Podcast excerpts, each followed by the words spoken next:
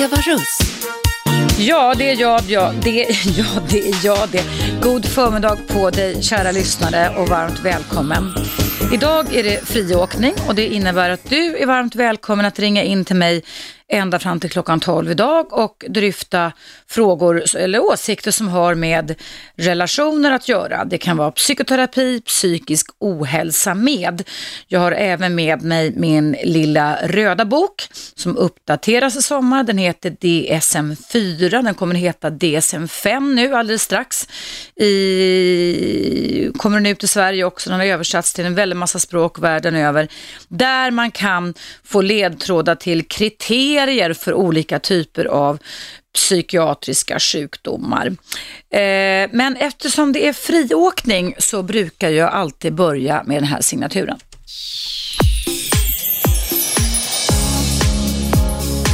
Ögonöppnaren. Mm, ögonöppnaren är en vetenskaplig fördjupning och den här ögonöppnaren idag vill jag tillägna en kollega till mig den nyligen avlidne läkaren, psykoanalytikern och relationsexperten och författaren Thomas Böhm. Thomas Böhm avled den 30 maj i år, han blev 68 år gammal och han har verkligen varit epokgörande i sitt författarskap och i sina kunskaper. Du som kanske har läst tidningen M vet att han har varit en frekvent så kallad relationsrådgivare på samma sätt som jag är här och i Aftonbladet sedan många år tillbaka. Och Thomas Böhm och jag hade, eh, hade faktiskt en innestående lunch kvar som vi skulle aväta någon gång framöver när han då, av vilken anledning vet jag inte, avled hastigt. Thomas Böhm är var psykiater, det innebär att han var läkare med vidareutbildning, alltså specialistutbildning. Han var också psykoanalytiker och det kan man väl nästan säga är en motsvarighet till psykoterapeututbildning som jag har gått, att man alltså har gått en extra utbildning för att fördjupa sig i ett ämne. Och han skrev både fackböcker om förståelsen i syfte att kunna förstå och förklara våra mänskliga relationer, men han skrev också eh, skönlitteratur. Eh, han eh, kom senast ut, som jag har letat här nu, med en bok som tidningen M gav ut, där man hade samlat ihop läsarnas frågor i boken Kärlek, gränser och andra möjligheter. Och om du inte har eh, läst någon bok av Thomas Böhm så vill jag verkligen varmt rekommendera dig att göra det. Jag har själv haft enorm glädje och nytta och fått väldigt mycket kunskaper av hans gedigna författarskap och kunskaper. Jag ska läsa upp några böcker som han har skrivit som jag verkligen tycker är väldigt, väldigt bra att läsa för dig som är intresserad av att förstå bättre kring mänskliga relationer. Eh, han har skrivit en bok som heter eh, in, Efter förälskelsen om kärleksrelationen. Den kom ut då 1996. Eh, den handlar om vad händer efter förälskelsen. Ofta upplever människor att de glider, glider ifrån varandra när den första heta personen falnat. Man känner inte längre igen varandra i den förändring som tycks ske efter kärleksrelationens första tid. Ingenting verkar möjligt. Den boken tycker jag är jättebra om du vill skaffa dig mer kunskap kring det här. Sen finns det en annan bok som kom året därefter också skriven av Thomas Böhm och jag läser nu text som jag tagit ut ifrån bokus.com. Den boken handlar om konflikthantering i en relation och den heter Ska du säga? Och den står beskriven så här, det är alltså Thomas Böhm som har skrivit den. När övergår en konflikt till ett gräl? Frågetecken. Måste man gräla eller vinner man mer på behärskning? I den här boken skriver Thomas Böhm om kärleksrelationen om aggressivitetens nödvändiga plats i parförhållandet men också om dess explosiva risker. Sen har Thomas Böhm skrivit några år senare om otrohet i kärleksrelationen och också eh, 2006 en bok om hämnd. Den heter Hämnd och att avstå från att ge igen. Och där står den beskriven så här, den boken av Thomas Böhm. Visst får vi alla ibland lust att ge igen för en oförrätt, bara för att det skulle få oss att må bättre, tror vi.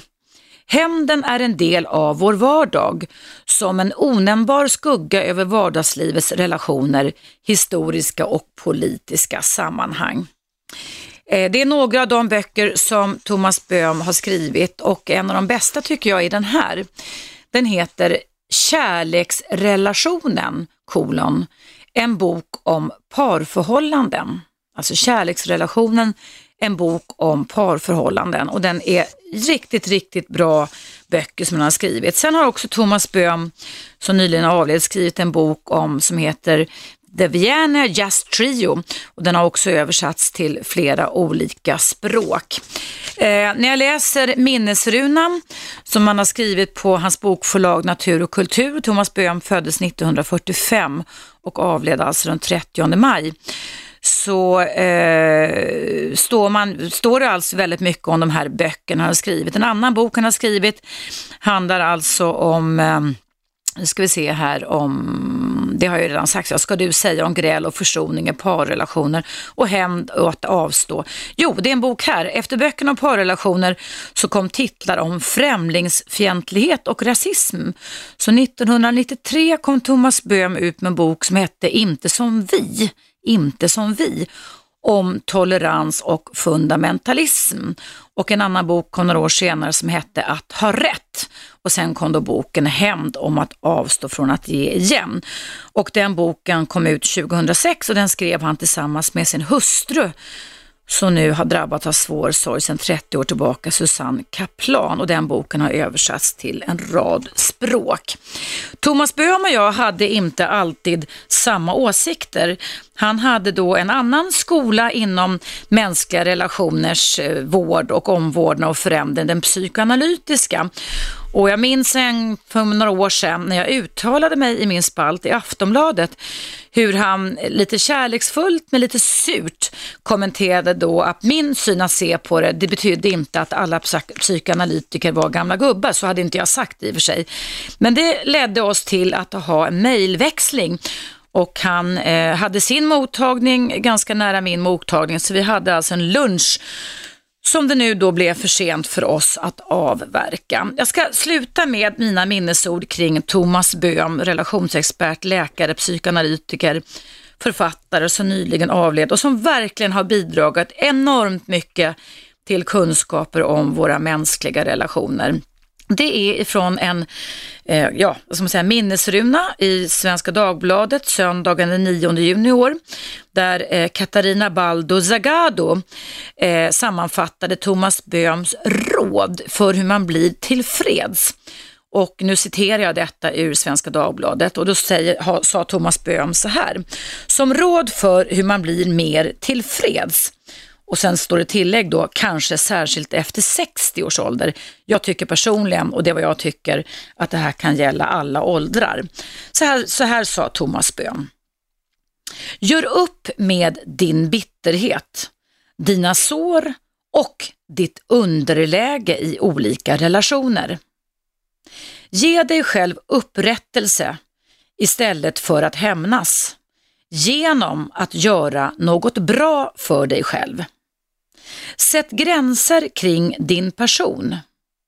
Gå inte på samma gamla nitar som du alltid har gjort. Tänk, nu räcker det.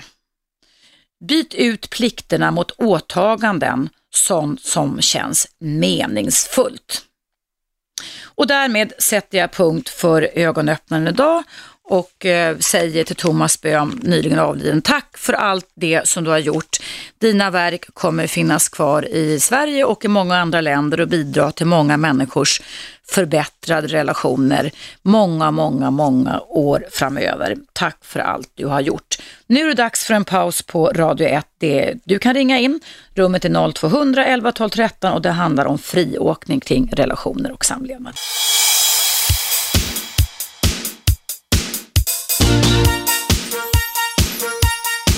Radio 1. Eva Russ.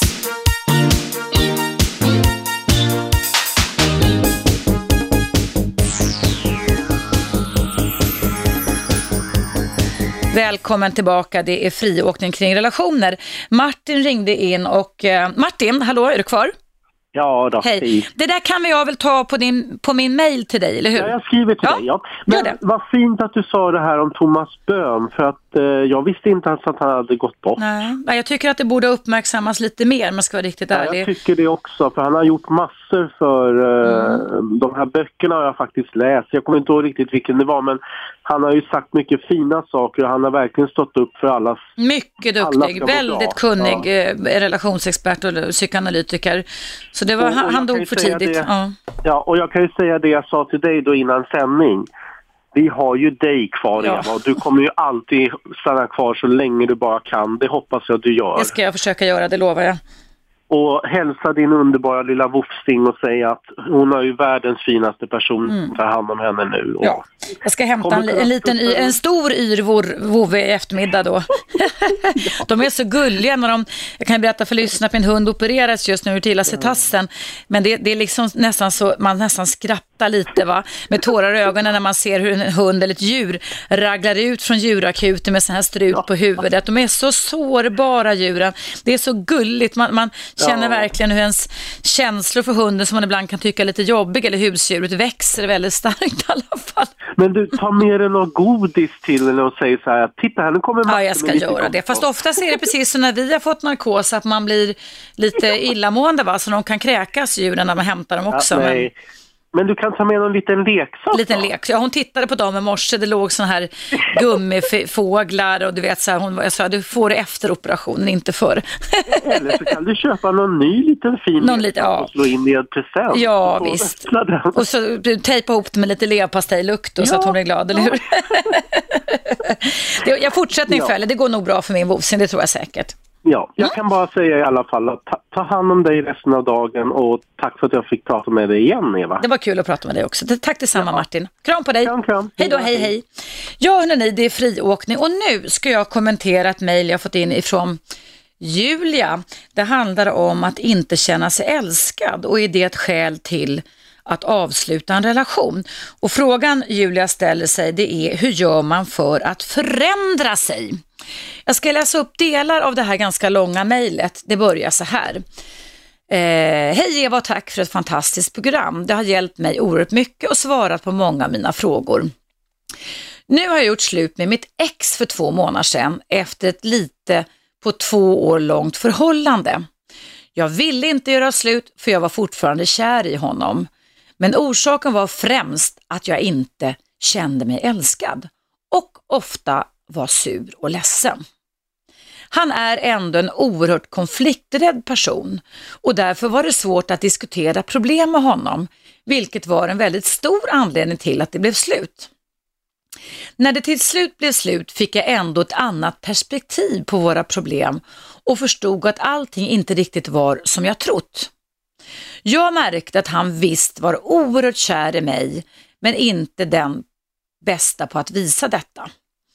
När det blev slut kom vi överens om att vara kompisar, men då var det alltid han som ringde och hörde hur jag hade det. Vi hördes några gånger i veckan i cirka tre veckor tills vi båda kom fram till att det inte funkar. Det blir för intensivt. Eh, jag sa att jag inte vill att vi hörs alls för jag kommer inte att komma över honom då. Och då lägger jag till Julia, det är helt rätt. Gör man slut så gör man slut och då är det bästa rådet att man inte hörs särskilt mycket. För om ni fortsätter att relatera till varandra då förstärker ni de band som ni försöker klippa. Så är det ganska enkelt så. Eh, sen fortsätter Julia så här. Eh, sen vill hon inte höras alls för att komma över honom. Eh, och då sa han att han nog kommer att höra av sig i alla fall. Eh, nu är det i alla fall så då för Julias del att hon har saknat sin kille sen två år tillbaka som hon gjorde slut med för två månader sedan och är nu villig att prova på nytt om han också ofta är det. Och då skriver Julia så här att det är ju vi båda som måste ändra på oss om det ska funka. Men de vet inte hur hon ska göra det. Eh, samtidigt så är Julia lite ambivalent och det har man ju rätt att vara. Hon skriver att det kanske är citat, what's meant to be will always find a way. Vilket säger hon är orsaken till att jag inte gjort något. Hon tror på att saker händer för en orsak och att undrar, eh, ja, och tänker att det kanske ändras av sig självt. Eh, ja, det var, jag läser inte upp mera mejlet, men det handlar alltså om att inte känna sig älskad. Är det skälet att avsluta en relation och hur gör man för att förändra sig? om man ändå vill ge relationen en annan chans, en andra chans. Och då vill jag då säga rent generellt till dig som känner igen dig i Julias problem att väldigt ofta, väldigt, väldigt ofta så är det de känslomässiga behoven som du och din partner har som av era personliga anledningar inte riktigt kan mötas. Och det Julia beskriver i sitt mejl det är att hon känner att hon inte älskar. När hon har gjort slut så kan hon få ett annat perspektiv på det. Och det kan då leda till alltså att när hon har behov av att bli sedd, att bli bekräftad, att bli lyssnad på, att bli tagen på, så kan inte hennes man, hennes partner fånga upp de här signalerna. Och då tolkar Julia det som i hans beteenden som att han är ointresserad. Och det är egentligen en adekvat tolkning därför att när vi lever i en parrelation som ska vara, ska vara fylld med kärlek så är det ju då som man säger prosociala beteenden. Vi ska visa varandra omvårdnad, omtanke, se varandra i ögonen, ta på varandra, lyssna på varandra, dra in varandras lukt och så vidare. Det är sådana små bitar som bidrar till helhetsupplevelsen av att jag finns till och är älskad och älskbar.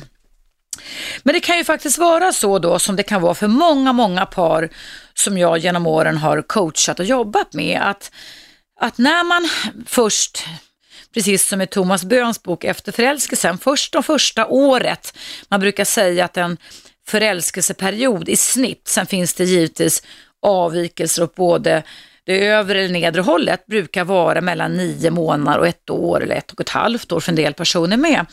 Då är vi oftast väldigt förblindade av den här passionen, åtrån, att vi känner att vi har hittat den rätta partnern. Och då är vi oftast väldigt flexibla i våra beteenden. Vi gör saker som våra kanske gamla ex förvånat säger, det där gjorde de aldrig med mig. När vi blir nya människor i både våra egna ögon och i andras ögon. Vi är oerhört tillagsinställda och vi kan hoppa över Mount Everest för att möta behoven hos våra nyblivna partner. Men sen så småningom när vi liksom har etablerat en trygg bas när kärleksrelationen går in i en lite lugnare fas. För den här första förälskelsefasen, där är det extremt mycket hormoner som belöningssystemen i hjärnan pumpar ut så att man nästan kan få svårt att äta och sova, man spidar ett spida tillstånd. Men också ett lite blint tillstånd där vi överser väldigt mycket och gärna skjuter undan de eventuella tillkortakommanden och brister som vi kan ha noterat. För då är liksom belöningshormonerna i hjärnan, den här kärnan som finns i hjärnans belöningssystem som heter nucleus accumbens, den är så stark, den formligen duschar, sprutar som en brandspruta hormonerna av välbefinnande, av uppåttjack, av attraktion och passion. Så då bortser vi ifrån att vi kanske märker att den här perfekta partnern kanske inte är så perfekt. Men sen då när det lugnar ner sig, då sprutar inte hjärnans belöningssystem lika starkt de här och lika ofta de här belöningshormonerna utan det går snarare över till myspyshormoner som kallas för oxytocin som liksom för oss in i en liten lugnare fas. Och det är den fasen som vi kan då utforska varandra på ett litet annat sätt. Och det är oftast i den fasen som vi liksom kan vakna till och kvickna till lite ur den här heta personens låga och då liksom nästan bli lite förfärade och tycka, nej men vad är det här? Nej men nej men det här såg jag inte förut, även fast vi kanske har noterat det men skjutit undan det. Och då kan det ibland bli så att vi kan bli felsökare och att vi kanske då blir rigida i våra beteenden istället för motsatsen som man en gång var när man var pensionerat förälskade i varandra, flexibla.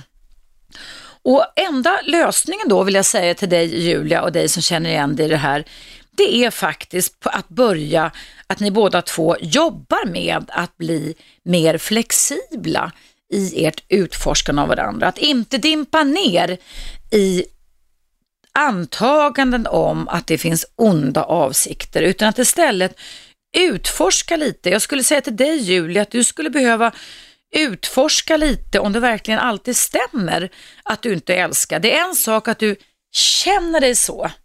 Det kan ha med dig att göra, ditt ansvar att ta reda på. Men är det verkligen så att den här pojkvännen, där ni nu har gjort slut, aldrig har visat att han älskar dig? För det finns ju en subjektiv del i det hela där du också med dina känslomässiga sätt att funka ibland kanske kan bli överdriven, ibland kan ju hjärnan eh, larmas lite för mycket, kidnappas som jag säger och tro en massa saker så vi ägnar oss åt någonting som i min värld kallas för känslomässigt resonerande. Eh, det bästa effekten tycker jag som psykoterapeut, det är att man tar ett varv hos en rådgivare eller en psykoterapeut. Man kan gå tre till fem gånger, ibland behöver det inte vara så mycket mer och få liksom råd om hur ni båda ska kunna möta varandras känslomässiga behov istället för att dissa varandra och fly. För det är ju att fly, det är ju att göra slut. Så kan man ju istället försöka stanna kvar i relationen och få varandra att berätta mer om sig själva, men också att beskriva för motparten vilka konkreta beteenden man skulle önska att ens partner visade. Men då kanske det också är så Julia att du behöver identifiera några specifika situationer när du känner dig oälskad. Och då i den situationen, berätta för din partner, just nu känner jag mig oälskad. Därför att det är någonting som är känsligt för mig och därför att du inte lyssnar på mig, vänder mig ryggen. Du har inte tid att stanna och se mig i ögonen eller prata med mig. Eh, jag skulle önska just nu att du gav mig uppmärksamhet och satte dig ner och fick ögonkontakt med mig och gärna kramade mig eller höll mig i handen eller strök mig över kinden eller över axlarna så att du, jag verkligen kände att du visade mig uppmärksamhet. Och det är ingen konstig grej, det är bara det att ni måste öva på alternativa beteenden. Men också tycker jag det handlar om att det här att öva flexibilitet igen, att utforska varandra. Men ringa gärna in en eller två eller tre typsituationer där du Julia känner att det här måste jag ta ansvar för men det här måste jag också ta ansvar för att förmedla till min partner. För han kan ju inte heller vara tankeläsare så att han kan, kanske inte alltid kan visa dig de beteenden du behöver om du inte säger det. Och då kan det ibland bli så under en övergångsperiod i en parrelation att man blir eller få lov att bli övertydliga.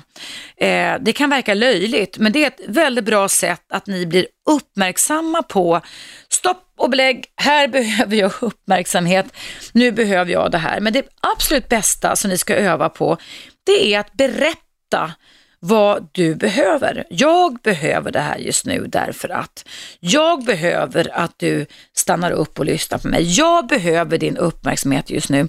Jag behöver det. Så just de här orden jag behöver är jätteviktigt att öva på i parrelationen. Ja, det är mina råd till dig Julia. Nu eh, eh, är det fritt för dig som lyssnar på mig att ringa in. Numret här till mig är 0200 och du kan börja ringa redan nu till mitt program på eh, Radio 1 och jag heter Eva Russ.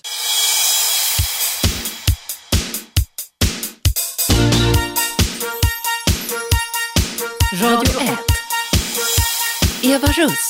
Varmt välkommen tillbaka till mitt direktsända relationsprogram. Idag är det friåkning. Du är varmt välkommen att ringa in till mig 0200 11 12 13. Innan pausen så gav jag relationsråd till Julia hur man båda parter i en relation får lov att jobba med sin flexibilitet och utforska varandra och öva sig på att uttrycka vad man behöver och kanske även hjälpa en partner som kanske inte har färdigheterna till att bli bättre på det. Det handlar om färdighetsutveckling när man ska slå sina påsar ihop. Nu ska vi prata om något helt annat med Lars. Hallå Lars! Tjena! Hur är det i trafiken där ute vid Järfälla? Nu rullar det på riktigt ordentligt här. Det är inga köer i alla fall här ute. Nu har alla kommit till jobbet och nu är det bara transporter fram och tillbaka som går förbi. Berätta vad du gör för någonting. Ja, bredda vägen. Mm. Ute vid E4. Okej, det tackar vi så jättemycket för. Och ändå kan du hinna lyssna på mitt program på Radio 1. Det var ju strålande måste jag säga. Ja, men gå med hörselkåpor hela dagarna. Man kan inte stå i det här huset utan hörselkåpor med radio. Det är perfekt. Och man jobbar samtidigt som man lyssnar på er. Okej, det var roligt att höra. Du, vad har du för s- någonting du vill prata med mig om då?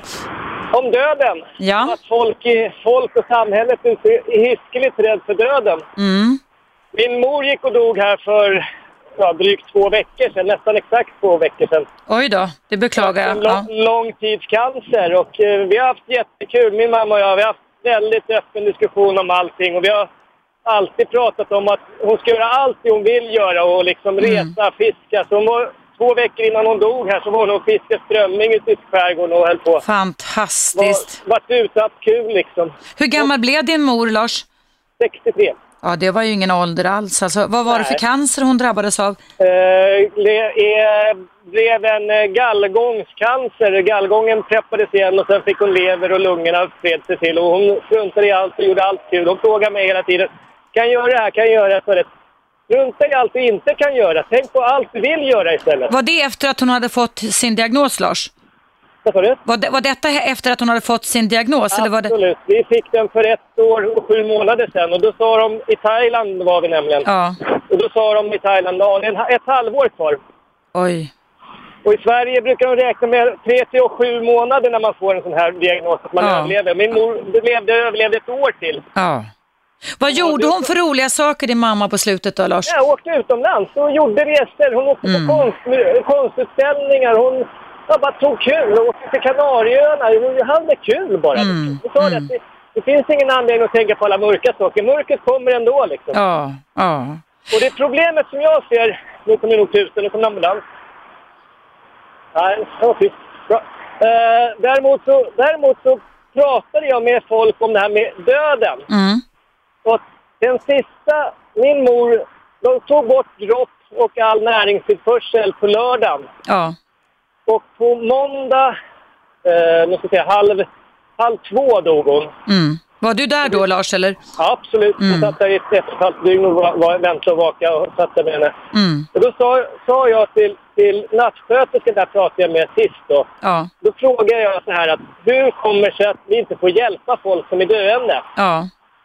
För jag är den eh, åsikten att har en läkare tagit det beslutet, vi tar bort droppen, Mm. vi tar bort näringstillförseln och nu väntar vi tills din, mam- din mammas kropp inte orkar längre. Just det. Mm. Är det humant? Mm. Men hade jag haft en häst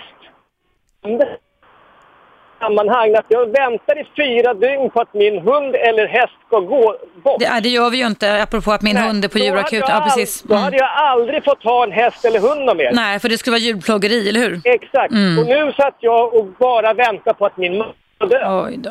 Var hon medveten eller fick hon morfin Nej, så hon var borta? Hon liksom? fick morfin. Mm. Hon gjorde en operation på fredagen innan där då. Mm. Och blev väldigt dålig. Det blev ingen syresattelse i blodet.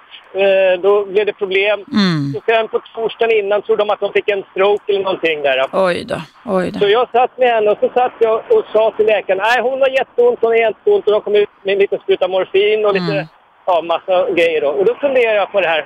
Alltså, sist och fundera, vad får jag för straff om jag hjälper henne? Ja. För Ja. att jag tycker det är så jäkla konstigt att en människa som man har älskat och som har burit den och fixat allt för henne, nej, den ska plågas i slutet. Och Mm. så säger de, ja men då får vi morfin.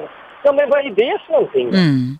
Vad tror din mammas önskan var kring detta? Han ni prata någonting om det, Lars? Vi har pratat om allt. Jag Mm. sa till mina läkare när vi pratade om det här, när de kom med beskedet på lördagen att nej, det är ingen idé, det kommer Ja. inte att funka det här.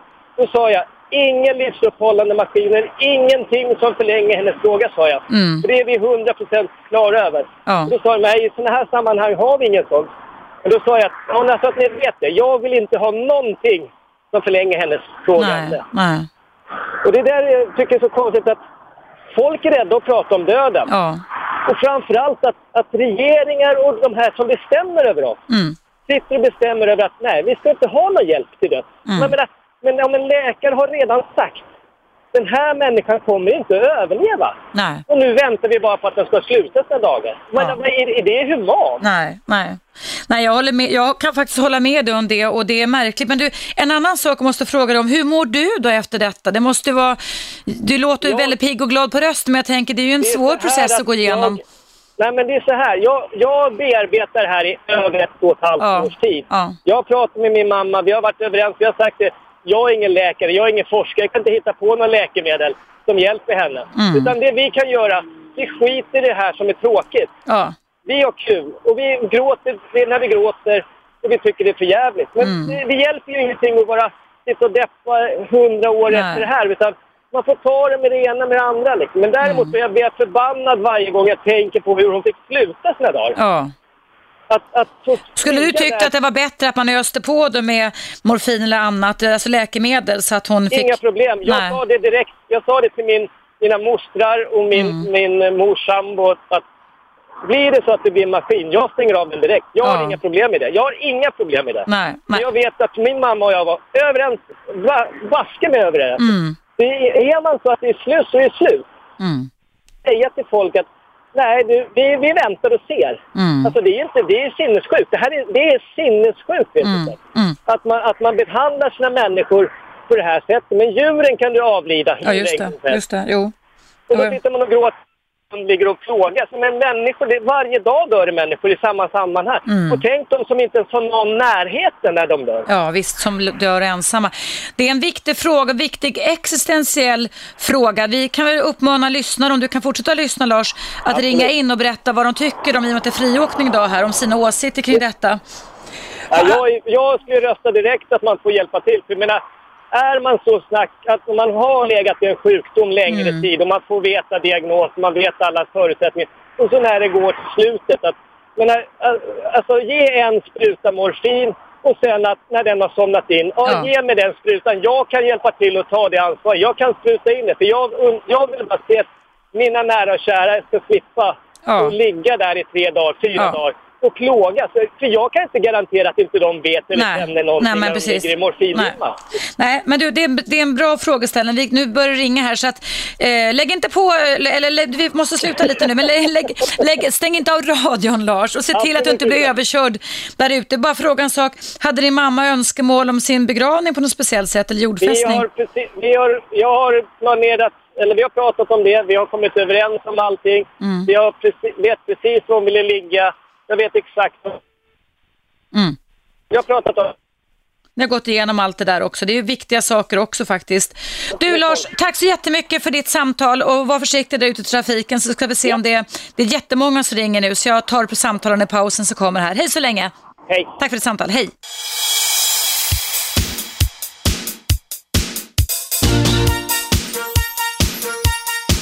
Radio 1. Eva Russ. Ja, det är jag det och det är direktsändning kring relationer. Innan pausen hade jag ett samtal med Lars vars mor vid 63 års ålder gick bort för bara två veckor sedan och han hade väldigt starka åsikter och synpunkter kring varför vi inte kan eh, hjälpa människor att få dö på samma sätt som vi hjälper våra djur att få dö när de uppenbarligen lider. Och det verkar som att det här ämnet verkar engagera väldigt många. Jag har många som ringer och jag ska börja med Per som ringde in först. Hallå Per, välkommen till mitt program. Hej, Hej. Jag berättar vad, du, vad det här väckte för tankar och känslor hos dig. Nej, alltså de, de tankarna jag fick där om, om dödshjälp och sånt eh, som, som föregående talare sa. Min mamma dog på ungefär samma sätt som han Mm. 2006 och jag hade då rakt inte velat att de skulle avsluta det tidigare på något sätt. Och, speciellt alltså inte avlivning som jag kallar det som man gör med djur. Mm.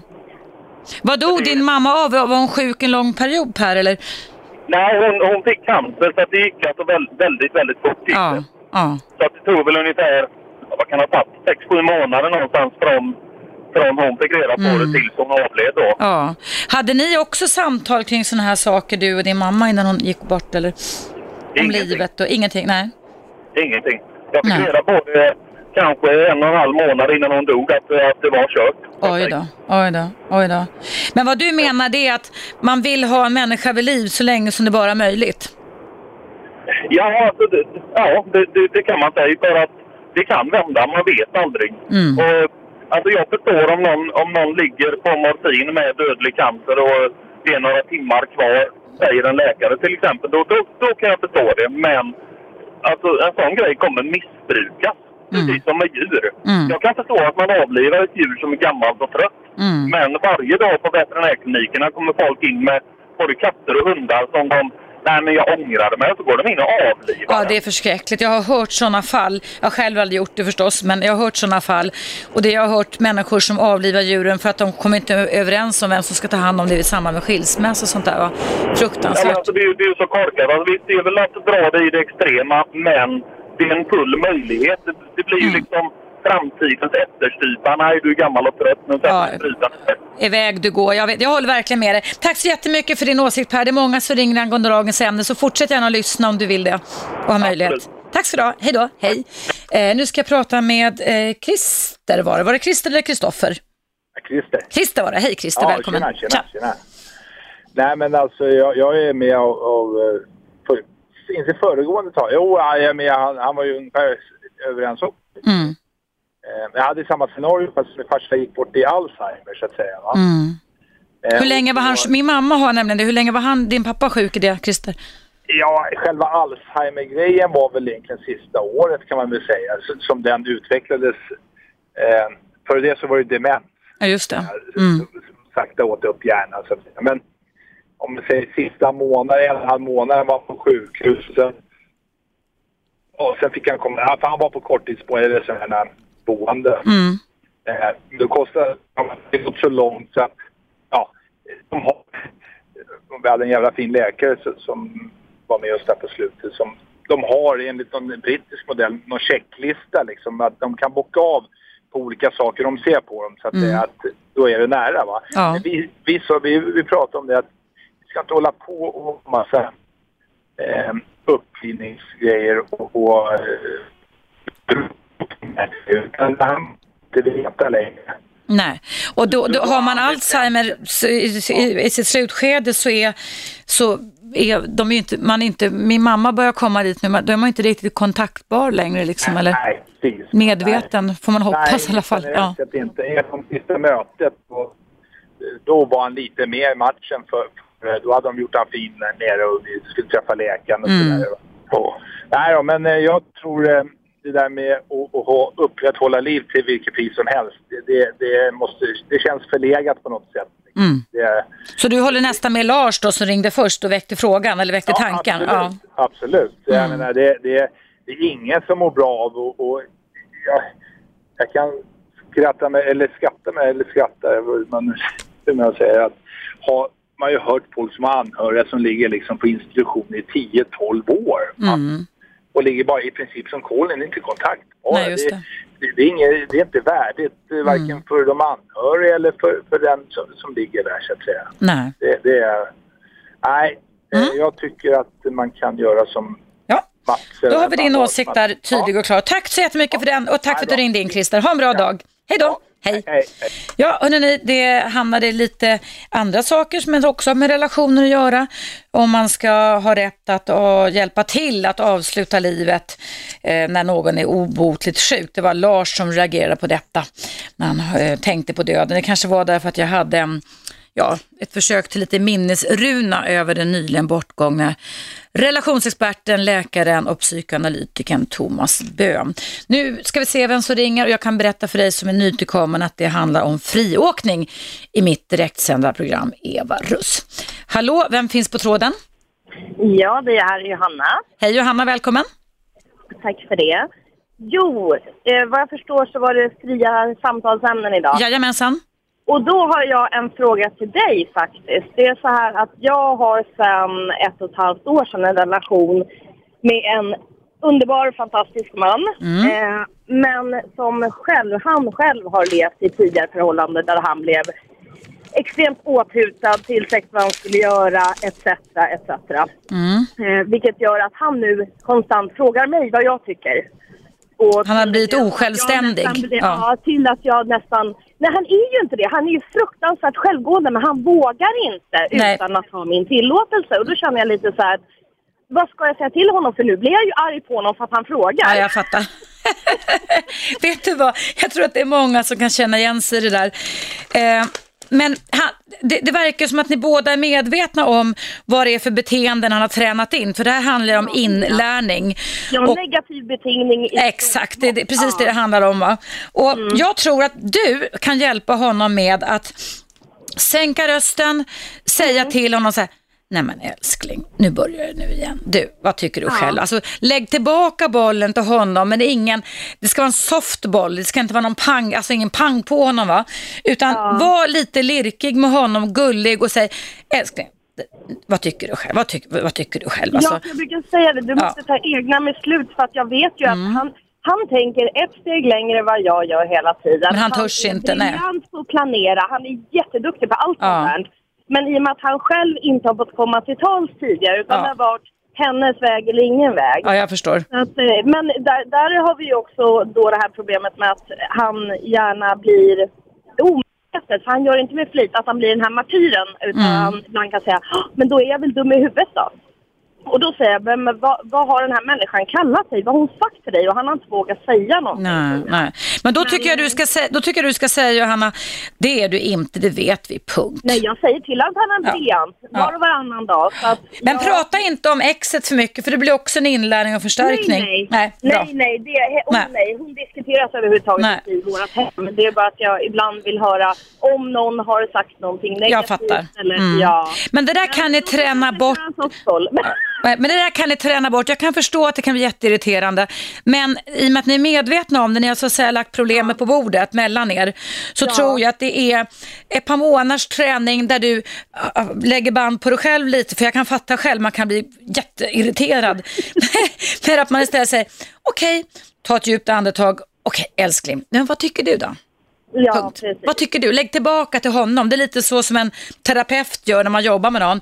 Okej, men vad tycker du då? Ja, men så säger vad tycker du? Det tänker inte jag säga. För det ska Ja, det du avgöra då. Så att terapeuter. Man säger, jag ställer en fråga till dig, varför ställer du till mig för? ja, ja, precis. Man kan ju hålla på och pingponga mycket som helst. Men jag tror att det är viktigt att du, ni är medvetna om det och det är en bra man och man blir bra på det man tränar. Så han får liksom öva sig på ett annat beteende helt enkelt. Och det kommer garanterat att gå över om du kan försöka bibehålla lugnet lite.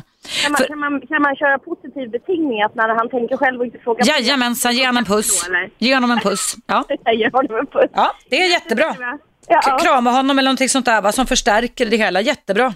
jag vet inte hur jag ska kunna krama honom mer bara. Det kan inte märkas i alla kramar som finns redan. Men jag kan få komma på någonting. Kom på någonting i alla fall och berätta annars hur det går. Det är kul att få höra sådana här exempel också tycker jag, för det är så mellanmänskligt på något sätt. Ja, precis. Tack Eva. Lycka till, tack själv. Hej då. Hej, hej, hej. Ja, det är friåkning. Det här handlar om hur man ska kunna få en person som har tränat på ett visst sätt i en annan relation att bli på ett annat sätt i den relationen man lever i idag. Och det är precis som Johanna sa, väldigt mycket av våra mänskliga beteenden handlar om förstärkning, inbetingning och utsläckning. Det är de gamla, gamla skinnerianska, B.F. Skinner och Pavlovs eh, eh, experiment med bland annat hundar och klockor och mat på 40-talet, 1940-talet som fortfarande hänger ihop med hur mänskliga beteenden eh, befästs eller utsläcks. Eh, du kan ringa nu, numret är 0200 11 12 13 till mig, Eva Russ på Radio 1 och det är friåkning kring relationer.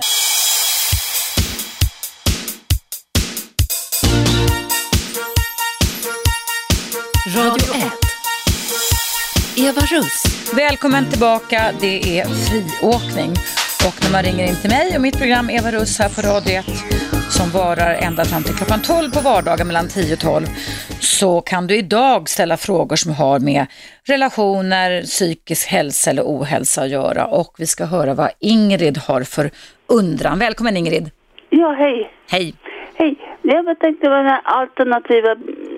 Eh, ja, hur- liksom, man- ska inte utesluta andra metoder alltså. Mm, Alternativa beho- behandlingar menar du? Ja, precis. Du berättade i pausen här, för han pratas vid lite då, att du ehm, eh, har noterat att du har en bekant som har en fyraårig liten pojke var det, ja, eller han hur? har autism. Han är hel autistisk, har de liksom satt den diagnosen eller? Ja. Ja. Ja. Men när han kommer hem till dig, berätta vad som händer för lyssnarna. Ja, eh, alltså han pratar inte. Nej. Men eh, jag har två katter. Mm. Och när han kommer och, och får sitta och klappa katten i lugn, han är rätt hårdhänt i för sig. Men katten tål det. Mm. Och då börjar han prata. Det blir en stor förändring. Och du, jag pratade i pausen om, om jag sa, kan inte hans mamma skaffa eller pappa skaffa en katt då? Sa Nej, att de du... bor i lägenhet inne på, på Ja, det, fast det kan ju finnas, det finns ju innekatter man kan ha. Nej, han har sina kramdjur, men det blir inte Det är inte samma sak, nej. Och vad du efterlyste Ingrid, det var om någon kände till det. För att jag sa till dig i pausen att jag är inte expert på den typen Nej, av diagnoser. Jag bara tänkte liksom att Ja. man ser jätteskillnad på Han slappnar av. Mm. Han är jättestel annars. ja, fantastiskt. Och så han sitter och klappar katten. Först börjar han liksom nästan slå på katten. Ja, Sen börjar han klappa katten. Ka- och katten pratar med honom och säger mjau då liksom. Mm. ja, vad gulligt och vad fint. Men det kanske man kan, du, man kan undersöka, det kan jag googla på lite senare. Det kanske finns någon form av, jag menar man har ju på många äldreboenden hundar, va? terapihundar som precis. går omkring. Och jag tänker det kanske finns något sånt för just autistiska barn. Vi kan ju fråga om det är någon lyssnare som har något tips kring detta eller vet någonting kring det i alla fall. Nej, jag tänkte, jag hade även min, min mamma som hon hade Alzheimers Ja, och hade fruktansvärda klådor. ja, Så hon, hon kliade sönder sig, alltså något fruktansvärt. mm, Till slut eh, ringde distriktssköterskan och sa, kan jag inte gå till en homopat? mm, Och det gjorde vi. ja. Och hon fick några tabletter, efter två, ve- två veckor var det borta. Mm. Ja, nej, det finns, finns ju en del i alla fall alternativa behandlingsmetoder som allt, kan alltså, funka. med Ja, visst. Saltstrumpor och de hade gjort allt alltså. Ja, nej men alltså det, det är klart att det fanns det. Men du Ingrid, tack så jättemycket för din måste, jag tycker man måste berättelse. vara öppen för det liksom, för andra grejer alltså. Ja, men absolut. Tusen tack för att du ringde in. Det handlar alltså om du som lyssnar har något tips om autistiska behandlingar. Jag kan tyvärr ingenting kring det. Nu ska jag läsa upp ett mejl ifrån Emma. Eh, som har relationsboosterråd kan vi säga. Jag började mitt program idag med att ge en tjej som heter Julia coachning kring hennes relation och det handlade om att då, i den parrelationen så funkade inte, de kunde inte mötas i sina känslomässiga behov och eh, jag uppmanade dem då till att bli mer flexibla och mer utforskande och då kvicknade Emma till och skrev så här och det här är alltså råd som du som lyssnar kan ta till dig. Eh, det står så här. Hej Eva! Hörde din coachning till Julia om att prata med varandra och tänkte dela med mig av ett tips som har fungerat jättebra för mig och min partner.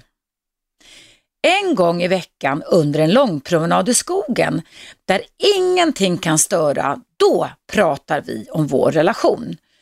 Frågorna är, hur mår du? Vilka känslor har dykt upp under veckan? Vad behöver du? Vilka eventuella förändringar kan vi göra så att vi båda blir tillfredsställda? Och så vidare, det skriver Emma, så tar vi den här typen av frågor, alltså en gång i veckan under en lång promenad i skogen där ingenting kan störa.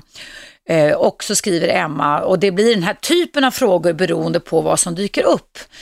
Och så skriver Emma vidare så här. Det ska vara enkla frågor egentligen, men just genom att man har en rutin i att alltid citat checka av hur båda parter tycker att relationen är just nu, samt att man tar sig tid att koppla bort allt annat och bara få viktig tid med varandra, det är guld värt. Det bygger inte upp några spänningar eller slitningar i förhållandet eftersom man hela tiden för en diskussion över hur vi bör gå vidare för att bli starkare tillsammans. Tack för alla nyttiga program Eva. Då vill jag säga till dig Emma, tack för dina nyttiga råd.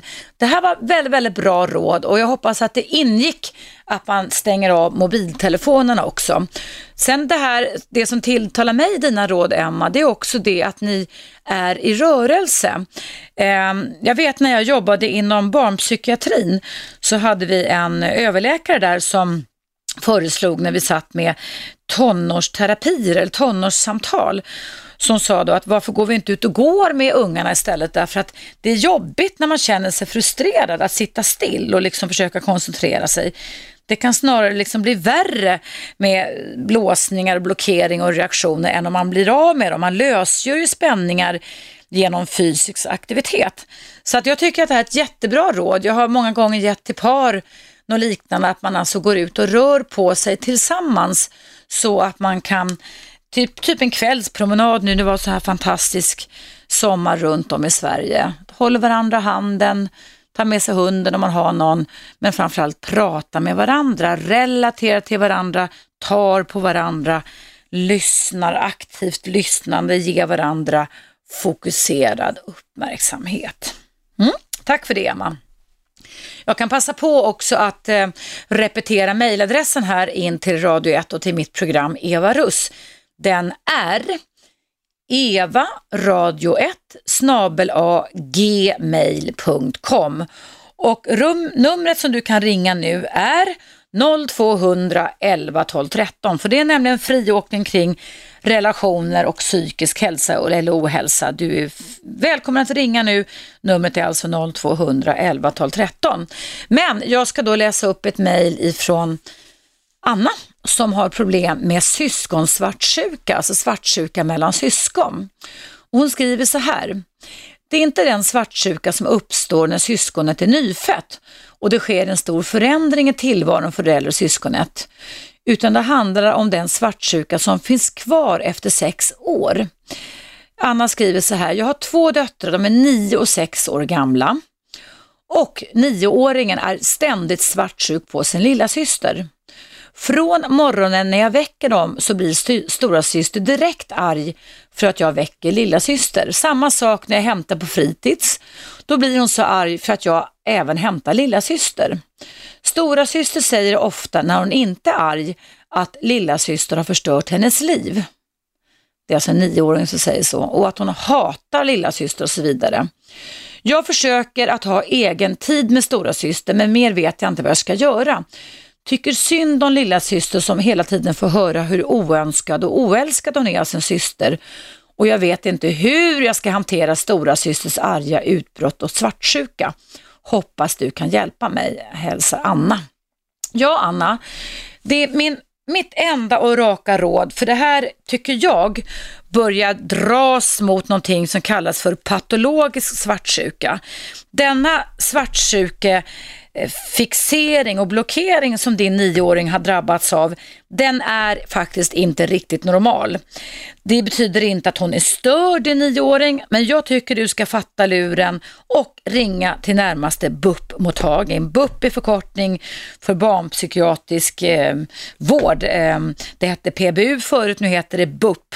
Det finns en 12-15, kanske mer här i Stockholmsområdet och de finns också runt om i Sverige.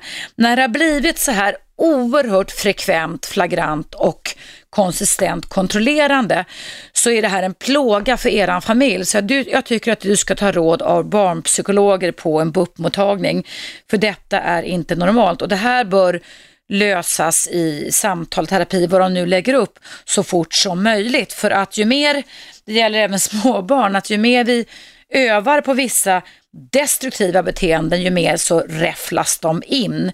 Ring BUP direkt och be att få en tid, tycker jag. Det här måste lösas på barnpsykiatrisk nivå.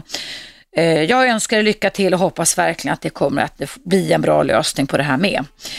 Ja, hörru du, du, du som lyssnar, det är friåkning och jag heter Eva Rust och det handlar alltså om relationer. Du kan ringa nu, numret är 0200 11 12 13.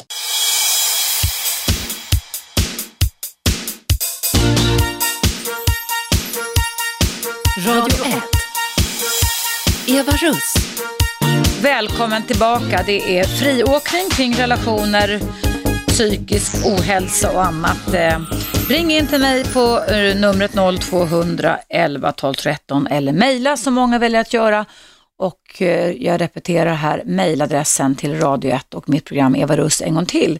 Den är eva radio 1 snabelagmail.com.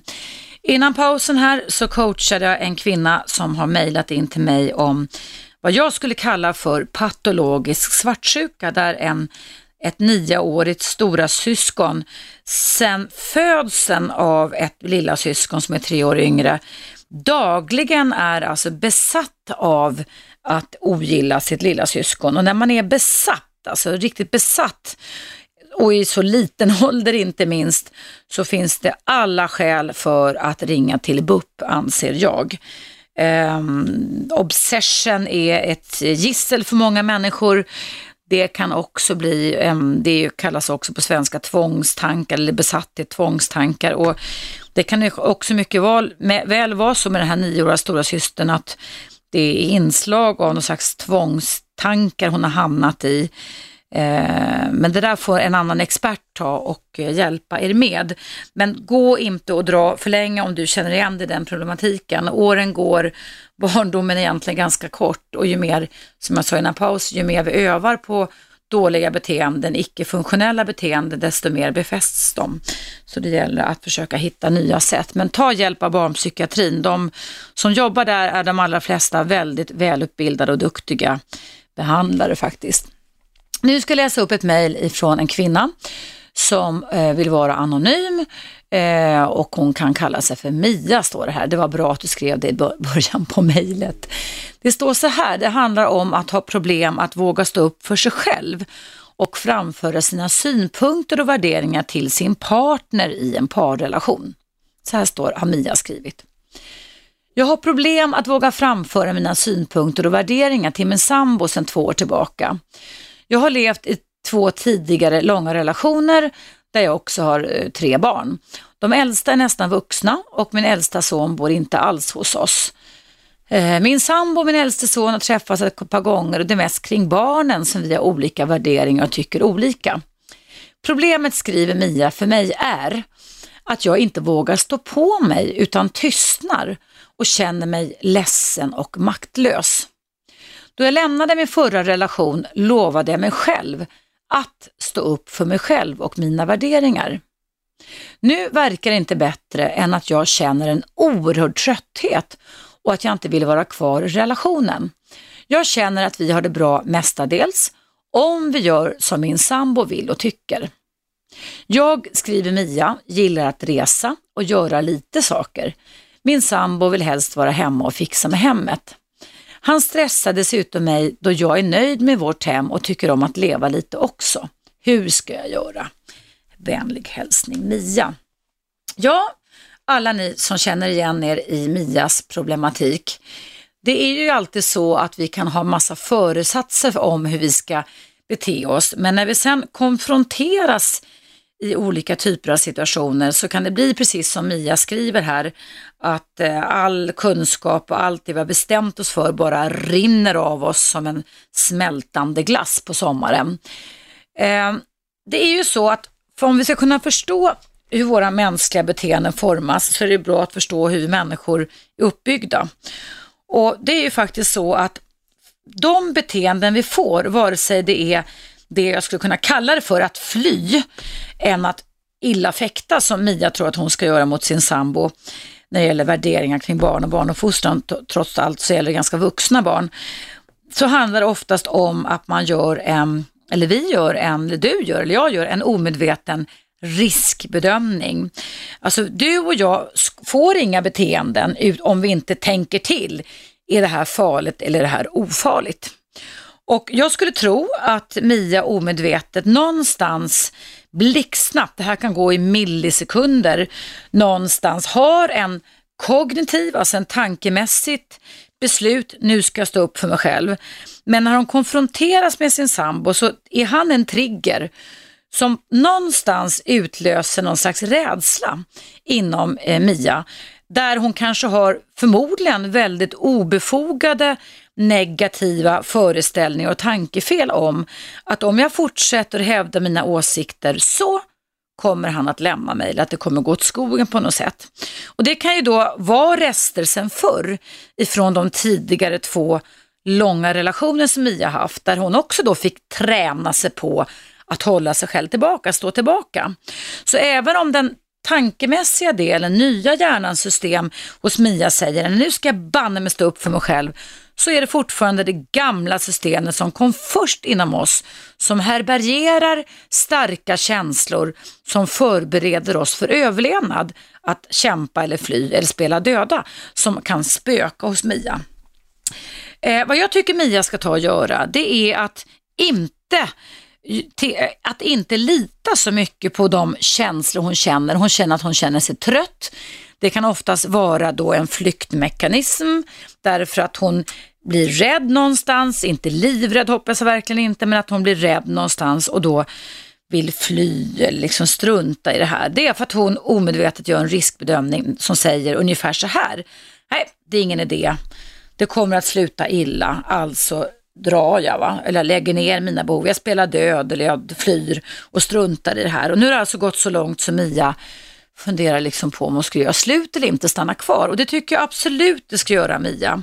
För det första, mina skäl för det första är, ni träffas och ni är lite äldre. Då har man vissa beteenden med sig som givetvis kan vara lite svårare att förändra än andra. Men om man hittar en partner i mogen ålder där det mesta ändå funkar och det inte är destruktiva, dysfunktionella, hatfulla eller psykopatiska eller svårt narcissistiska beteendemönster så tycker jag att man kan jobba på att både acceptera att min partner har vissa sidor som jag inte gillar, men jag behöver kanske inte alltid förändra dem, det tycker jag. Det andra är det att det handlar egentligen om dig Mia, att stå på dig. Att öva dig på att stå på dig istället för att ge upp.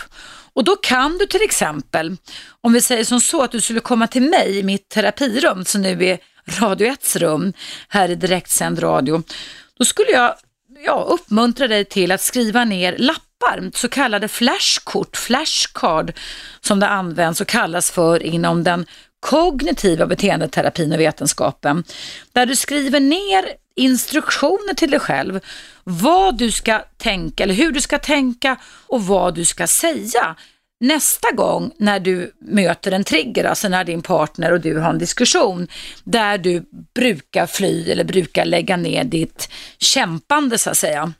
Och det kan vara flera lappar som du har i fickan eller har i plånboken eller handväskan och så vidare som du tar upp. Du kan ju också skriva in det i din telefon under anteckningar.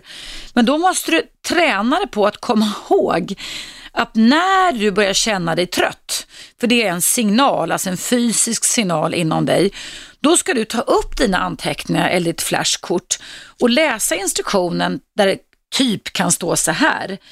När jag känner mig trött så är det en signal till att jag ska stå upp för och säga vad jag tycker, punkt. Och det kan du säga till din sambo, jag tycker så här, punkt. Jag tycker så här, punkt. Och det är någonting som du får liksom repetera, repetera, repetera.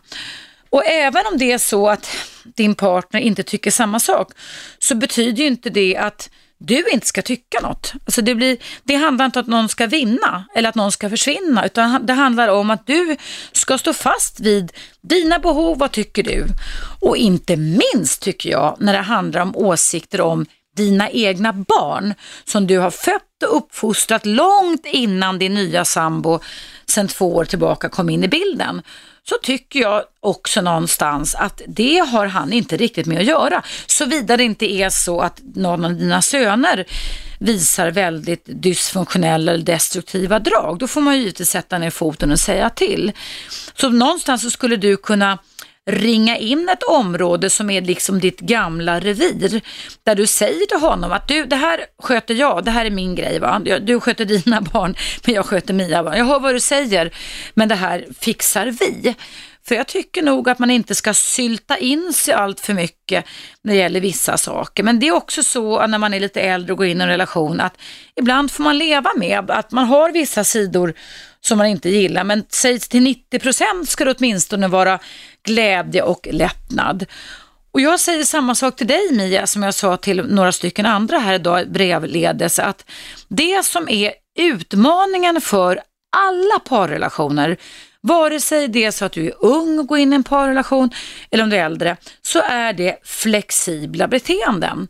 Vi måste öva på flexibilitet, god problemlösning, att träna oss på att se på saker ur olika synvinklar, att träna oss på att tänka på problemen och på vår partner, vad denna gör och så vidare ur olika synvinklar. Vi kan tycka en sak om vår partner en dag, men vi kan öva oss på att se på vår partner och tänka alternativa tankar en annan dag med. Så jag tycker också att om det är så då att du tycker om att resa Mia som du skriver och din partner inte gillar det, då är ju faktiskt utmaningen för en relation att han får faktiskt banne mig träna sig på att lockas med att resa lite med dig. Medan du får lockas med att vara hemma med honom och gilla läget där med. Det handlar liksom om utbyte av varandras intressen och sen får man träna sig på att stå ut med att ni inte är 100% lika. För det kan man ju lätt, det har jag sagt tidigare, tro eller man kan dras med i tankarna kring att man måste vara jättelika varandra och gilla allt för att man ska kunna leva ihop. Absolut inte. Men det handlar om nyfikenhet, flexibilitet, utforskande beteende. Övar på att gå in på varandras planhalvor och känn efter, hur känns det här när jag gör det här då? Latcha lite med det här. Övade på att skriva flashkort Mia. Att när jag känner mig trött och vill ge upp, då ska jag göra så här istället. Så du skriver alltså ner en beteendeinstruktion när du får en negativ känsla. Så övar du, så tar du fram den här korten, om du jobbar, jag vet inte om du gör det, och läser på så att du liksom har en mental handlingsberedskap när den här situationen där du brukar vika och ge med dig kommer att uppstå. Och övningar, färdighet. Jag brukar säga att ett nytt beteende kan tränas in genom att man tränar ungefär tusen gånger, eller forskningen säger så. Ibland säger man 2000 gånger, men forskningen idag säger också det. Att om du övar mentalt, alltså ser dig själv i bilder hur du står på dig mot din sambo när ni har en kommande diskussion, för du har ju minnesbilder av tidigare diskussioner där du vikt dig för snabbt. Om du ser dig själv i en sån situation 10-15 gånger om dagen och blundar, där du ser den här typiska situationen men ser dig själv lugnt, stoiskt stå på dig och säga nej jag tycker inte det här, det här vill jag, punkt. Och repetera detta, då är du snart uppe i tusen gånger och då har du faktiskt förändrat ditt beteende. Och det vi också vet idag, eftersom vi har oerhört mycket kunskap om hur hjärnan fungerar idag mot för 30 år sedan, det är att när du förändrar eh, ett beteende så förändras också hjärnan. Och det är samma sak som när du förändrar dina känslor och går ifrån att eh, kämpa istället för att fly, då förändras också dina beteenden. Så det sker väldigt mycket bara när vi förändrar antingen om det är en tanke, en känsla eller ett beteende. Och som sagt var, övning ger färdighet. Där sätter jag punkt till min rådgivning till Mia idag. Du som lyssnar nu kan ringa nu. Numret är 0200 11 12 13 för det är friåkning kring relationer och psykisk hälsa här på Radio 1. Ja, välkommen tillbaka till Radio 1 och Eva Rust, det blev lite fel här. Det blev en annan ljudslinga som kom in med Cissi Wallin. Men jag är fortfarande kvar här i studion ända fram till klockan 12. Jag blev själv lite förvånad när jag hörde Cissi Wallins röst istället för mig själv. Eh, Ingrid ringde in, det är ju friåkning idag kring relationer och psykisk hälsa. Ringde in tidigare och berättade om att hennes bekant hade en liten fyraårig pojke som började prata när han fick klappa katter och då har faktiskt en kvinna angående det samtalet mejlat in. Och så Ingrid, om du är kvar där så ska jag läsa upp det här mejlet. Det står så här, hej, angående samtalet om den lilla autistiske pojken. Jag har en son med autismspektradiagnos. Han tycker inte om beröring från människor. Däremot har vi både katt och hund i familjen. Han har ett alldeles speciellt band till sin katt. Det har alltid varit de två och djuren betyder allt för honom. Det är speciellt den närheten de kan få till ett djur kan inte på ljusår jämföras med gosedjur. Och så skriver mamman så här, jag vet inte något om forskning gällande detta, men det är nog genomgående så att relationen med djur är kravlöst och helande för alla. Kan bara se hemma på den närhet min då alltså eh, son som har autismspektrumdiagnos eh, har till sin katt och hur också katten absolut föredrar och älskar just honom mest av alla. Helt underbart och obetalbart att de finns för varandra. Fram för mer djur i vård och boenden. De sprider kravlös kärlek och skapar gemenskap, gemenskap. Kram. Tack så jättemycket för det mejlet. Nu ska jag kommentera en sak som jag hörde här på nyheterna alldeles strax, där forskare idag hörde jag Joakim Bäckström säga hade gjort forskning på sådana här, jag tror att det är ur och skurdagis Ehm, där en läkare hade uttalat att man har funnit att högre stresshormoner och stresshormonet kortisol hos förskolebarn som vistas dy dygnet runt, eller dag, inte dygnet runt, men dagarna hela utomhus i ur och skur som det heter. Och där en läkare i södra Sverige som kommentar till den forskningen hade sagt att det var nog inte psykisk stress utan det var ansträngande för de små kropparna att stå stilla ute när de hade stora vinterkläder på sig på vintern. Jag säger bara bullshit. Det var det värsta och det mest dumma uttalande jag någonsin har hört. Jag måste säga det då, att vi måste återigen gå tillbaka till hur människokroppen funkar. Det är självklart så att om småbarn står ute en hel dag och fryser för att föräldrarna fått för sig att det ska vara ute ur och skur, vilket inte ens de som själva föräldrar är för de går till sina jobb och är inne ibland, ute ibland och inne ibland, så leder givetvis all typ av ansträngning på en påverkan både på kropp och själ. Vi kan inte idag 2013 dela och säga nej det är bara fysisk stress all form av fysiologisk påverkan sätter sig i själen med. Det där tillhör ju gamla ålderdomliga sätt att dela upp kropp och själ i två delar. Där man för övrigt skriver böcker om som heter Descartes misstag. Jag är övertygad om att det är en oerhörd psykisk stress, det är min åsikt, på att små ungar, 1, 2, 3, 4, 5 år gamla, måste vara ute på så kallat savannen hela dagen. Varför ska små ungar vara ute i ur och skur en hel dag? Varför ska man vara det när vi också bor i Norden? Vem har belägg för att det skulle vara bra? Nu kommer det belägg som säger att det inte är bra. Tacka fan för det, ursäkta jag svär, men jag tycker det. Det är dumheter vi håller på med. Små barn ska ligga i grottan och få vila sig. Det är föräldrarna som ska vara ute och jaga. Vi behöver vila. Små barn behöver vila. Små barn växer när de får vila. Att ständigt ranta runt ute i friska luften från sig åtta på morgonen till fem på dagen, det kan väl vem som helst räkna ut att det inte är så bra. Men kom inte och snacka om att det inte är psykisk stress alla situationer som små barn eller vuxna barn konfronteras med handlar om att kroppen förbereder sig för kamp eller flykt eller att spela död. Vi har kamp, flykt eller spela död. Det har även djuren, i alla fall däggdjuren, eh, där vi är en av 5000 däggdjursarter på denna jord. Det betyder att vi väntar våra barn i magen och föder dem och vi tar hand om våra barn. Och varenda situation som du och jag och även förskolebarn på ur och skurdagis utsätts för förbereder oss för kamp eller flykt. Det är den enkla matematiken vi pratar om, eh, om mänskliga beteenden. Och självklart blir det en psykisk stress om småbarn dels blir stelfrusna, dels som du och jag säkert vet går omkring i sådana jättestora Gore-Tex-overaller och knappt kan röra sig för det är kallt i Sverige och sen tvingas vara i ständig rörelse därför att mamma och pappa har bestämt att de inte ska få vara inne i grottan och vila sig urbåta dumt, dumt. Jag har bekanta som har satt sina unga på det. Jag har redan sagt till dem att jag tycker det verkar korkat. Nu får vi belägg för att det här är korkat. Jag tycker att barn ska ha tillgång till ur och skur, komma ut. Givetvis, det är bra med regn och snö med. Men småbarn behöver också vila. Småbarn behöver ligga inne i grottan och få lägerelden och läsa sagor och mysa. Och småbarn behöver sova. Det kan inte bli samma typ av kvalitet på sömnen eller vilan om det är svinkallt ute. Speciellt inte om vi tänker på en, vin en vinter som denna. Det är min absoluta övertygelse och åsikt. Vad tycker du? Du kan ringa nu, numret är 0200 11 12 13 eftersom det är friåkning kring relationer.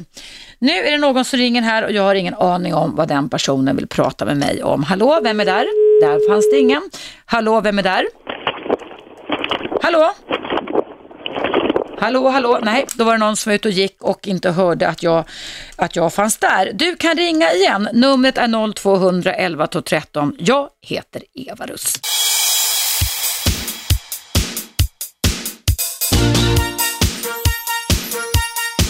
Radio 1. Eva Russ. Välkommen tillbaka ska du vara. Ja, vi har en liten stund kvar här på Radio 1. Det är ju direktsänd relationsradio där du kan ringa in och dryfta åsikter eller ställa frågor som har med relationer att göra. Numret in till mig här på Radio 1 är 0200 11 12 13. Du kan givetvis vara anonym, du kan hitta på ett namn. Du kan också mejla som även Anette har gjort här angående autism som kom upp som en fråga av Ingrid i den första timmen här och då är mejladressen till mitt program Eva Rust den här. Eva, radio 1, snabel a gmail.com. Eh, Anette skriver så här, hej Eva, jag hörde om den lille pojken som har autism, vill tipsa om kosten. Och då skriver hon så här med fet stil och understruket, att prova att utesluta gluten och laktos. Jag, skriver Anette, har läst om professor Charlotte Erlandsson Albertsson. Charlotte Erlandsson Albertsson alltså. Hon svarade på frågor i Malous program, alltså Malou på TV4, för flera år sedan. Eh, det står till och med när, 2011 1028.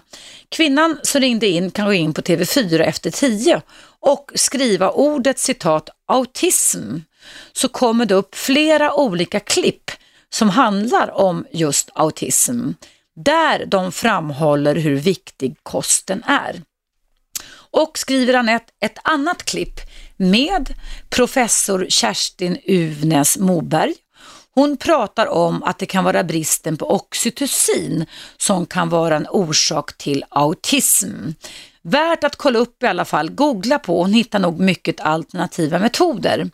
Och sen avslutar Anette sitt mejl till Ingrid som ringde in här och berättade om den lille gossen som började prata när han fick eh, kela med katter, alltså levande katter och inte gosedjur.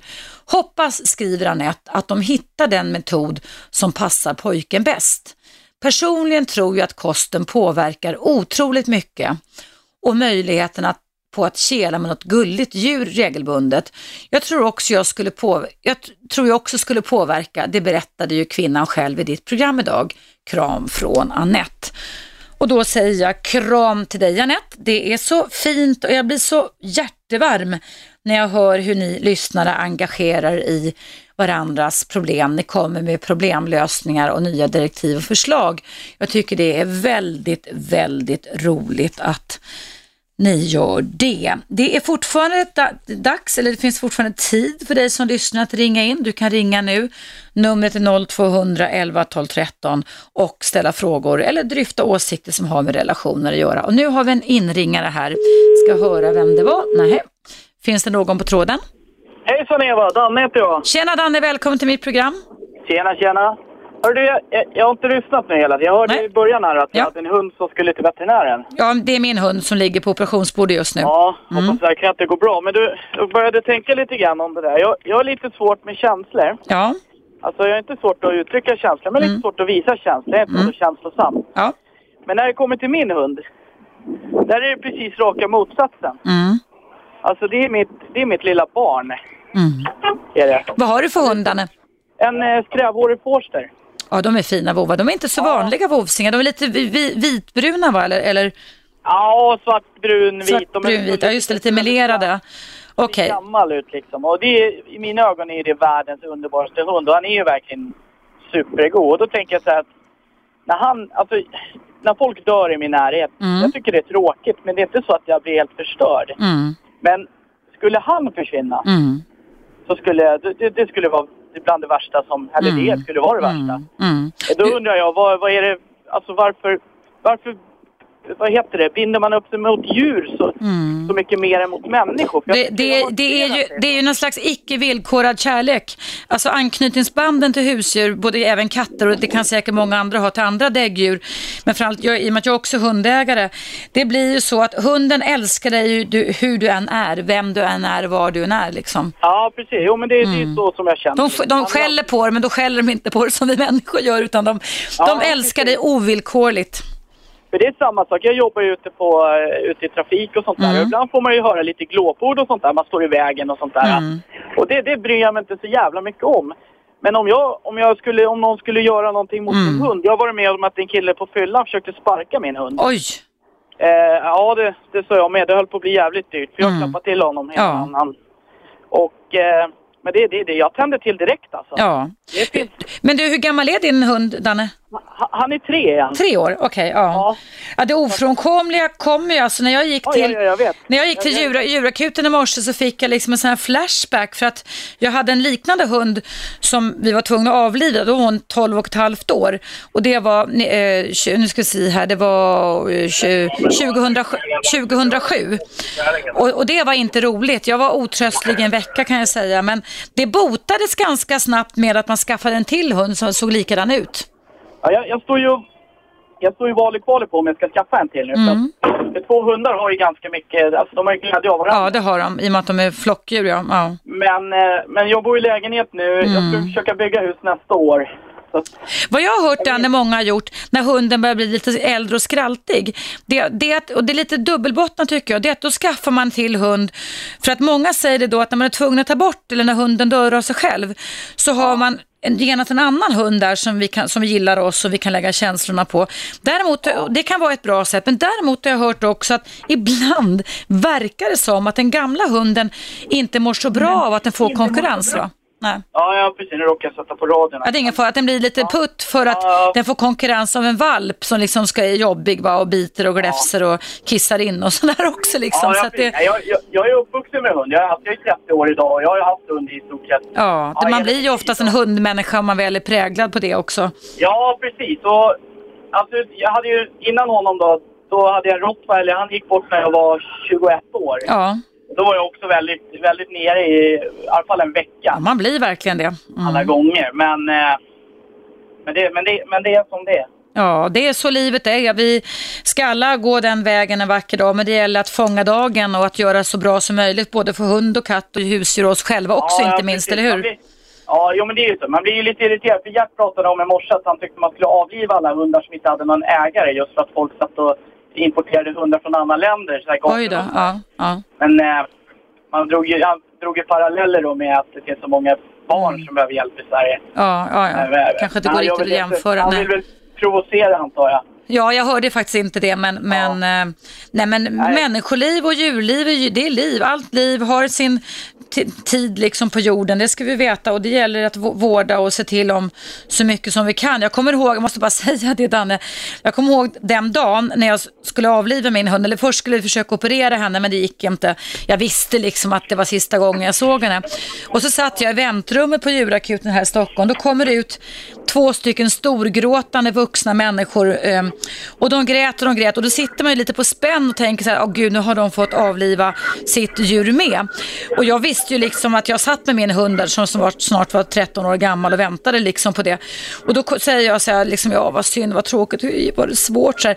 Då säger de så här, nej, nej, så de så här, det är, nej, nej, det är bara det att det är vårat marsvin, var tvungna att sli- slipa ner tänderna på det, men veterinären sa att nästa gång kanske vi måste dra ut alla tänderna. Och då kände jag så här, gud vilka skillnader det är när man sitter på precis. Men djurakuten. det, men alltså det, är, det är någonting speciellt med djur. För Ja. i alla fall jag funkar så att jag, jag får ett alldeles speciellt eh, känsloband till Mm. mina djur. Mm. Men människor, det är liksom... Det är lättare, alltså det går fortare över. Ja. på. Det, och det är jävligt. Min tjej gnäller på mig för att hon tycker jag visar för lite känslor hemma. Va? Men min, hund, min hund kramar jag om flera Ja, gånger om dagen. Ja. Han är med mig och vi, vi gör saker och jag gör Ja. inga saker med henne. Och... Men du Danne, kan du inte fråga din tjej eh, ändå, hur, hur, för att du kan ju också bli bra på det du tränar så att säga, att du frågar, att du får lite instruktioner, hur, för att det, du, kan, det, du kan ju träna på att bli bättre på det också. Ja, precis. Jo, jag, jag försöker ju bättre, men det är klart. Jag, men det är som sagt, jag har så jävla mycket med jobb och grejer nu. Mm. Så det, nu just nu är man inne i en liten lågkonjunktur på... Jag jobbar nästan 16 timmar om dagen. Oj, då, vad, vad jobbar du med om jag får fråga? Jag kör, kör grävmaskin gör jag. Okej, Vi, ja.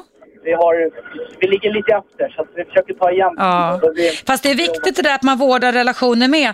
Alltså att, försök tänk att i alla fall en gång om dagen att du ska glädja din tjej med att visa lite mera känslor. Det kan du öva på, det kan du bestämma dig för. Och så småningom så blir det liksom en liten vana, va? Förstår du? Ja, men jag försöker. Jag tror att det, det, hon är lite mer känslosam åt andra hållet. Hon vill ha väldigt mycket. Mm, så kan det vara. Så kan det vara. Då Och, eh, kan man tycka att det lilla du ger inte räcker för henne på något sätt. Liksom. Ja, alltså jag Mm. skickar sms och jag brukar ringa flera gånger om dagen och liksom säga att Det är bra. henne. Och, Men det kanske är den fysiska beröringen, att klappa om henne som du klappar om din hund och rufsen Ja, i håret jag- som du gör med pälsen på din forste, så du måste göra Ja, lite mer. precis. Det, är- och det, är väl, det är väl lite åt det hållet kanske. Du får Men, tänka eh, så här att hur kan jag använda mina omsorgsfulla omvårdnad och kärleksbetygelser som jag ger till min Forster till min flickvän. Du får liksom tänka lite så när du sitter där med grävs, grävmaskinen. Jag ska pröva idag och kasta pinnar till henne. Ja, bra. Jag hämtar dem. Det var kanske inte riktigt det jag menade, Danne, men i alla fall. ja, ja, jag förstår. Nej, men du verkar vara en insiktsfull ung man. Du, tack för att du ringde in och tack för att du lyssnade på mitt program. Det var kul att prata med dig. Detsamma. Lycka till med hunden nu. Ja, jag ska hämta henne i eftermiddag. Jag kan berätta imorgon hur det går. Ja, tack ska du ha. Hej då. Hej. Hej. Ja, kära lyssnare, det eh, börjar gå mot sitt slut. Om du vill lyssna på mitt program Eva Russ i sin helhet så kan du göra det ikväll klockan 19.00 genom att ratta in frekvensen 101,9 som är Radio 1s egen frekvens. Eh, Jag heter Eva Russ och ska strax lämna studion, men du kan stanna kvar här på Radio 1s frekvens 101,9 för alldeles strax så börjar ett program som heter Best of Aschberg. Med tanke på att Robert Aschberg i gårdagens media har blivit utnämnd till gästprofessor vid Göteborgs universitet så får vi väl nämna det programmet idag som Best of Professor, professor Aschberg då i sådana fall. Best of Professor Aschberg. Eh, klockan 13 så kommer Cissi Wallin hit och klockan 15 så kommer Robert eller Professor Aschberg hit. Och sen klockan 18 så är det Johan Kinmark som har Sportvärlden. Och sen då klockan 19 så kommer mitt program Eva Russ i repris igen.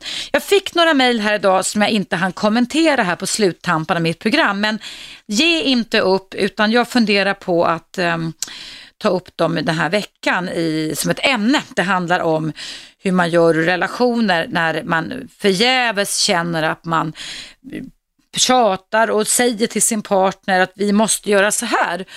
Ganska nog så vanligt skulle jag vilja säga och det sker ingen förändring. Det kan bli enormt negativt och frustrerande och deppigt när man känner att hur mycket jag än kämpar och gör för vår relation så får jag inget gehör. Eh, jag ska förbereda mig lite för det. Jag ska försöka ta upp det nu i veckan. Och ni andra som har lyssnat på mig kan ju också ringa in, även, eller mejla in, förlåt, även inte jag är här. Och min mejladress är evaradio1 För det är alltid väldigt kul att få lyssnarmejl som jag också ger uppslag till vilka ämnen jag ska ta upp här i mitt program. Men nu sätter jag punkt, önskar dig en jättetrevlig dag och givetvis på återhörande imorgon bitti klockan 10.00 igen. Hej då! 101,9 Radio 1. Sveriges nya pratradio.